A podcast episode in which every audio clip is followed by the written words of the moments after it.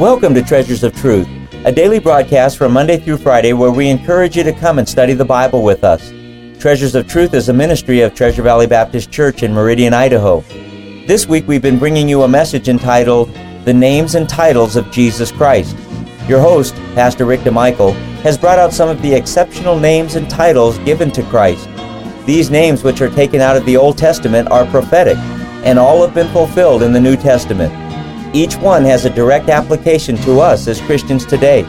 To those of you who know the Lord, we pray that this message will give you a greater love and appreciation for your Savior. And now, your host, Pastor Rick DeMichael. I'd like you to turn to Joshua chapter 5. Joshua chapter 5. These are Old Testament prophetic names and titles for our Lord Jesus Christ. Joshua chapter 5. Joshua 5:13. And it came to pass when Joshua was by Jericho that he lifted up his eyes and looked, and behold, there stood a man over against him with his sword drawn in his hand. And Joshua went unto him and said unto him, Art thou for us or for our adversaries? And he said, Nay, but as captain of the host of the Lord am I now come. And Joshua fell on his face to the earth and did worship and said unto him, What saith my Lord unto his servant? And the captain of the Lord's hosts said unto Joshua, Loose thy foot from off thy, or loose thy shoe from off thy foot, for the place whereon thou standest is holy. And Joshua did so. Uh, Christ is called our captain. For in Hebrews chapter 2, the Bible says, For it became him, for whom are all things, and by whom are all things, and bringing many sons unto glory, to make the captain of their salvation perfect through sufferings.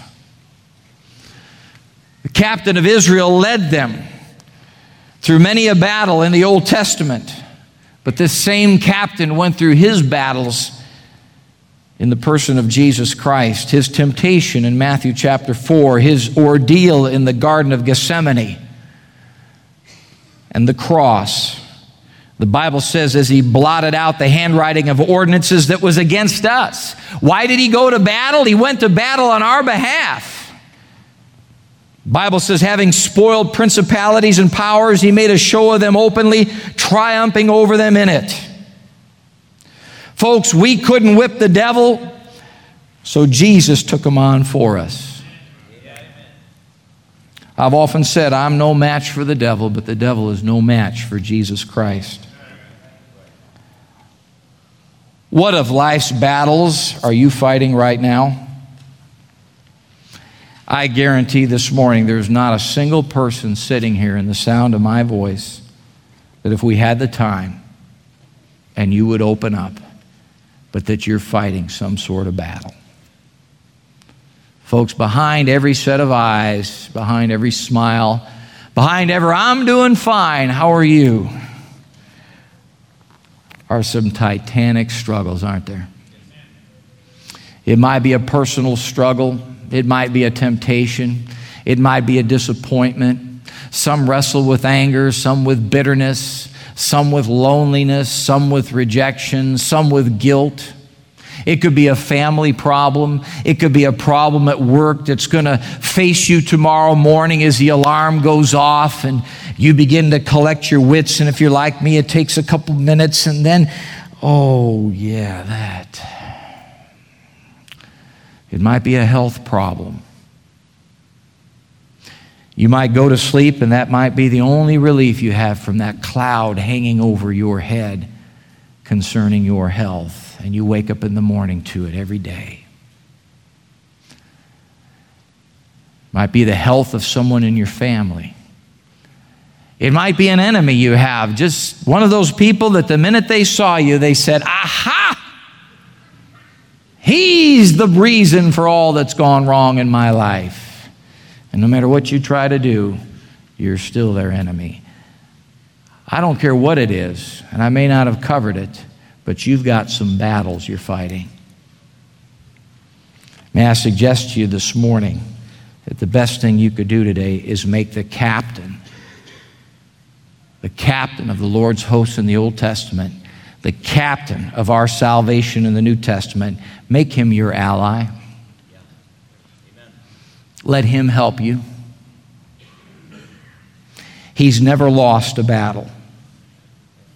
As a matter of fact, the Bible says in the book of Revelation, chapter 19, that one of these days he's coming back as King of Kings and Lord of Lords. You say, Preacher, I pick up the newspaper and I, I see the situation in the Middle East. And, and uh, someone was just telling me the other day, last night, one of the men at prayer meeting, he said, You know, Preacher, it, it, it looks, it looks like if, if, certain things happen certain ways, we could, we could be in the middle of another world war someday. Starting to look ominously like that. Say, so what's the solution to all of this? Ultimately, the solution to the unfulfilled promise of peace on earth and goodwill toward men is the Prince of Peace coming back and taking his rightful position in this world. You see, folks, when he came the first time, he came as the Prince of Peace, but the world rejected him. The Bible says he came unto his own, and his own received him not. The world says we don't want him. He came to the very world that he spoke into existence in six working days. He came to man whom he fashioned after his own image. And this same man said, Give us Barabbas, but crucify Christ. But I'm here to tell you some, that one of these days, he may have come the first time as a lamb, but he's coming the second time as a lion out of the tribe of Judah. And this unrealized promise of peace the United Nations and all the ambassadors and diplomats and politicians and religious leaders and educators and philosophers and well meaning people have not been able to bring to this world, He is going to bring it someday. But until then, He's offered to you this morning from the Word of God as the captain of your salvation. Will you let Him be? Will you let him fight in your behalf the first and most important battle that you must win for your temporal and eternal happiness?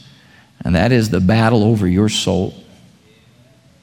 Would you let him stand in your place and bruise the devil and whip him in your behalf and present you to the Father spotless in his eyes? Maybe you've tried joining the church. Maybe you've been baptized. Maybe you tried working. Maybe you tried doing the best you can. But deep down in your heart, you know you don't have a relationship with God where the slate is clean. Would you let Him go to battle for you this morning? He wants to be your captain, He wants to help you day by day. There have been some great conquerors in this world, but they lost a lot of battles. Alexander the Great conquered all the known world in his day and lost the battle to liquor and died before he was 40. Napoleon lost at Waterloo. Custer lost at the Little Bighorn. And we could go on and on and on, but Christ never lost a battle. The greatest generals never retire undefeated. The greatest athletes never retire undefeated. But Jesus Christ says that we can be more than conquerors through Him that loved us. See, how's that possible, preacher? I've seen Christians, I've seen them go through difficult things, I've seen them go through terrible things. I've seen them suffer bereavement, I've seen them lose jobs, I've seen them be defamed, I've seen them go through health problems. That's just it. Christians go through all the same stuff that everybody else goes through, but they go through it with Him. And He allows us to rise above it and give us something unknown in the world outside of Him the peace of God which passes all understanding. It passes all understanding because it's not circumstantial. See, most people are looking for peace by the absence of war. God said in our lives there's going to be war. He says, In this world ye shall have tribulation. It, it's, a, it's a fallen it's a fallen mankind that we walk shoulder to shoulder with. We, we have a fallen nature. There's something wrong. God's going to restore it someday. But until that time, we are in a battle day by day. And he says, I'll be your captain. In the world you shall have tribulation. But he said, Be of good cheer. I have overcome the world. We become overcomers because we're in fellowship with the overcomer. While we may have all the same problems that everyone else has on a certain level, we have the grace and the victory to go as conquerors and not be buried under it. In the worst difficulties that I've ever faced in my life, they've been accompanied by the greatest peace. And He's the one that gave it. We want to thank you for being with us today. It is our hope and prayer that today's program was truly a blessing to you. You've been listening to a message entitled The Names and Titles of Jesus Christ. Your host, Pastor Rick DeMichael, has given us some of the prophetic names and titles that were given to Christ in the Old Testament. Names such as captain or counselor or the first and the last are all fulfilled prophecies of the Son of God who came to this earth. We as Christians can also say matter of factly that all of these terms have significant application to us personally and to the lives that we live as believers. Now, these names and titles do not apply to a person who is unsaved, but they can. That can only happen when an individual places his faith in Jesus. If you have any questions about that, won't you please call us today? We'll be giving you that number in just a moment. If you'd like to order a CD of today's message, it's available for a suggested contribution of $5. Our address is Treasures of Truth, care of Treasure Valley Baptist Church, 1300 South Teare Avenue, Meridian, Idaho, 83642. And our phone number is area code 208 888 4545. Our webpage address is www.tvbc.org. Treasures of Truth is a ministry of Treasure Valley Baptist Church.